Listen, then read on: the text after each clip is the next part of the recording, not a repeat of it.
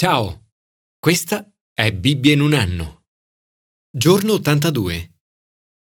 Il recente conflitto tra Russia e Ucraina ha dato inizio ad una delle più gravi crisi che il mondo abbia mai conosciuto nella sua storia. Una crisi per certi versi simile a quella dei missili cubani nell'ottobre del 1962 tra Stati Uniti d'America e Unione Sovietica. La questione riguardava il posizionamento di missili russi sul territorio di Cuba. In quel momento il mondo si avvicinò tantissimo all'inizio di una terza guerra mondiale. Ma tutto questo fu evitato grazie ad un semplice strumento, un protocollo di comunicazione. All'epoca i telefoni cellulari non esistevano e nemmeno gli strumenti di messaggistica istantanea si decise così di mettere un telefono rosso sulla scrivania del presidente Kennedy e un altro su quella del premier Khrushchev. Fissarono così un protocollo di comunicazione chiamato hotline. Se in qualsiasi momento ci fosse stato il rischio di incomprensioni, Kennedy e Khrushchev potevano semplicemente alzare il telefono e comunicare. In tutte le relazioni della nostra vita la comunicazione è vitale Dedicare del tempo per costruire e coltivare la comunicazione è essenziale. Gesù ci ha dato una linea diretta con Dio, una hotline che Gesù ci invita ad usare sempre e non solo nei momenti di emergenza. Commento ai sapienziali. Aprirsi a Dio. Ti piacerebbe che i tuoi desideri venissero esauditi? In questo salmo Davide dice cerca la gioia nel Signore, esaudirai i desideri del tuo cuore.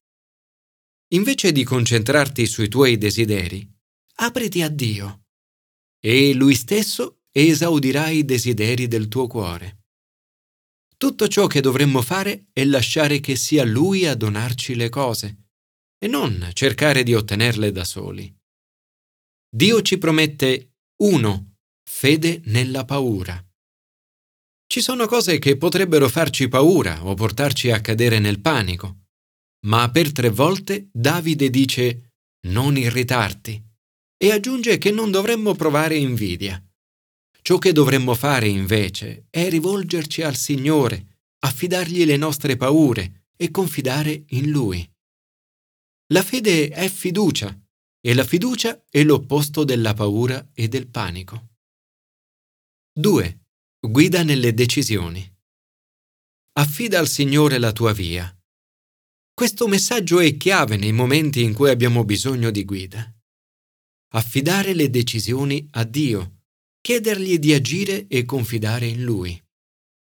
Nella mia vita ho recitato questo versetto molte volte e spesso in momenti di preghiera con persone che dovevano prendere decisioni importanti riguardo al lavoro o al proprio futuro matrimonio.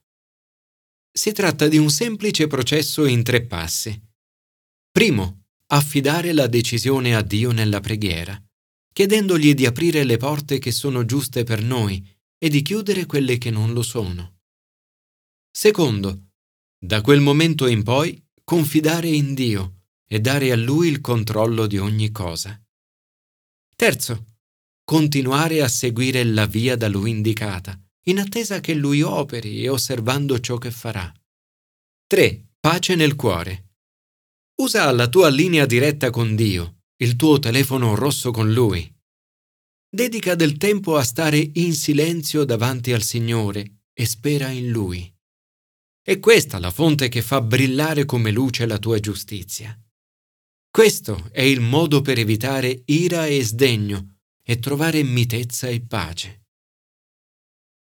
Signore, confido in te. Tieni la paura, l'invidia e l'ira lontane da me. Oggi desidero affidarmi a te, stare alla tua presenza e dilettarmi in te. Commento al Nuovo Testamento.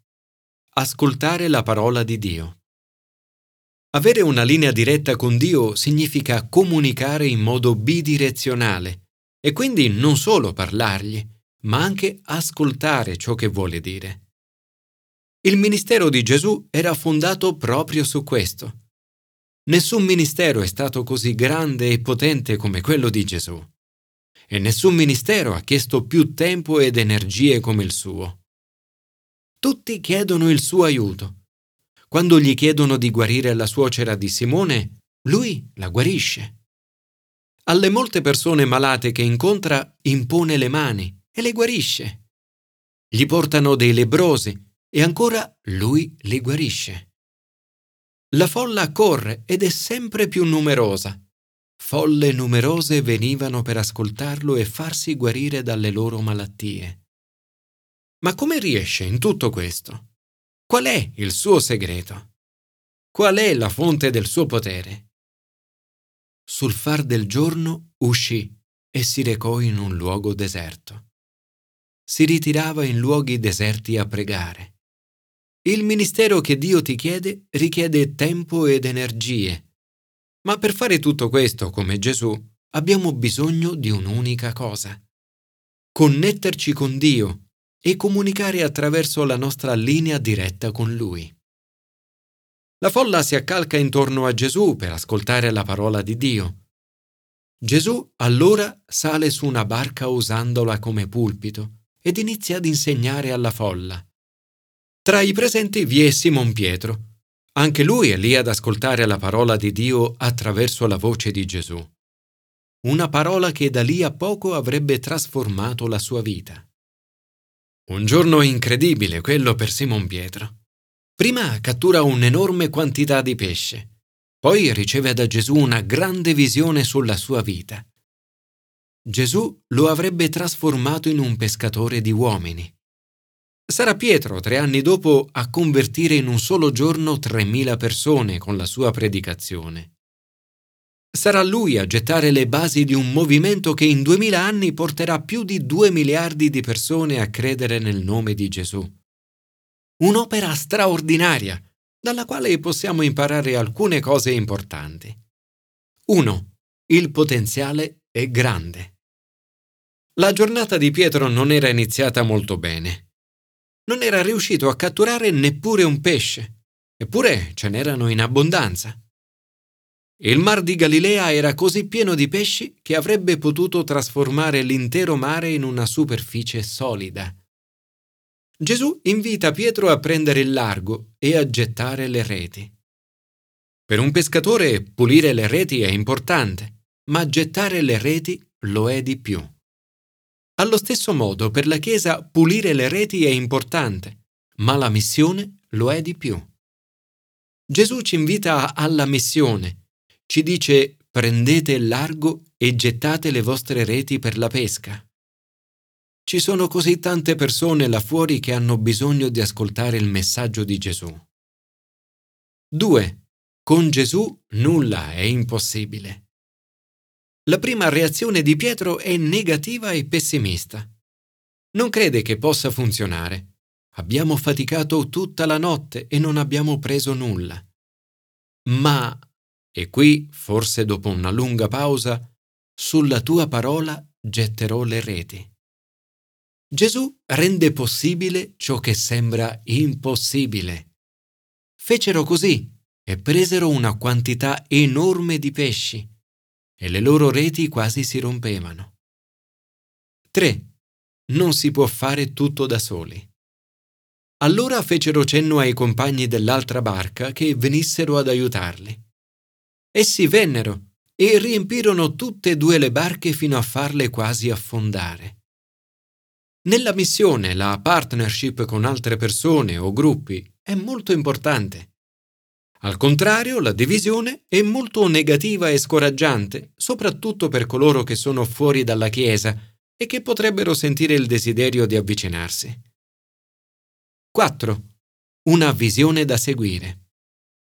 La prima reazione di Pietro è di sentirsi indegno. Signore, allontanati da me perché sono un peccatore. Allo stesso tempo lui e gli altri sono incredibilmente sorpresi dalla quantità di pesce pescato. Probabilmente sono anche spaventati, tanto che Gesù dice Non temere. D'ora in poi sarai pescatore di uomini.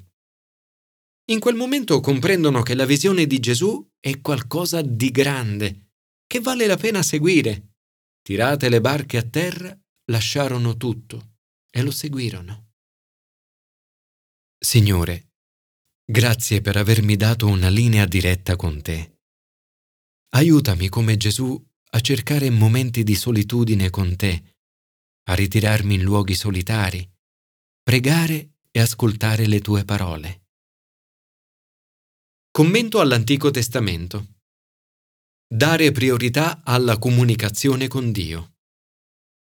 Alcuni brani dell'Antico Testamento, e in particolare quelli di oggi, non sono facili da comprendere. A volte sono difficili da capire o addirittura scioccanti. Passaggi che non hanno risposte facili o spiegazioni che possono aiutarci. In casi come questi trovo utile concentrarmi su ciò che è più comprensibile. Quel che è chiaro in questo brano è l'importanza vitale della nostra relazione con Dio e del tempo trascorso con Lui. L'espressione al Signore compare più volte. Le offerte sono richieste come rito espiatorio. L'espiazione, in inglese atonement, at one ment, un solo mento, ci porta ad essere tutt'uno con Dio. Per questo è necessario il perdono. Questi gesti dell'Antico Testamento sono preparazione dell'offerta che Gesù farà di se stesso sulla croce per il perdono assoluto e l'espiazione dei nostri peccati, per donare a noi tutti una linea di comunicazione diretta con Dio. Gesù è colui che trasforma il significato del sabato. Il popolo di Dio attribuiva un'enorme importanza al Sabbath come giorno riservato a trascorrere del tempo con Dio. Oggi le regole del Sabbath non sono applicate tra i cristiani, ma il principio di fondo del Sabbath rimane prendersi del tempo per riposare e stare con Dio. Lo scopo del riposo sabbatico è costringerci a fermarci e impedire di andare vagando dietro il vostro cuore e i vostri occhi, seguendo i quali vi prostituireste. Dio desidera che consacriamo la nostra vita a Lui, vuole avvicinarci a sé. Questa relazione è così importante che ogni minaccia ad essa, ogni insurrezione, va presa con grande attenzione e serietà. Viviamo in un tempo di grande privilegio, il tempo dello Spirito Santo. Grazie allo Spirito Santo possiamo godere della libertà che Gesù ha portato attraverso la croce e la risurrezione. Possiamo avere una linea diretta con Dio, una relazione senza paura. I brani di oggi ci aiutano a comprendere questo straordinario privilegio e a godere della sua grandezza. Siamo quindi invitati a trascorrere del tempo solo con Lui, godendo della Sua presenza e presentandogli tutte le nostre richieste. Signore, aiutami a condurre una vita a te gradita, a starti sempre più vicino e a trovare il tempo per stare solo con te.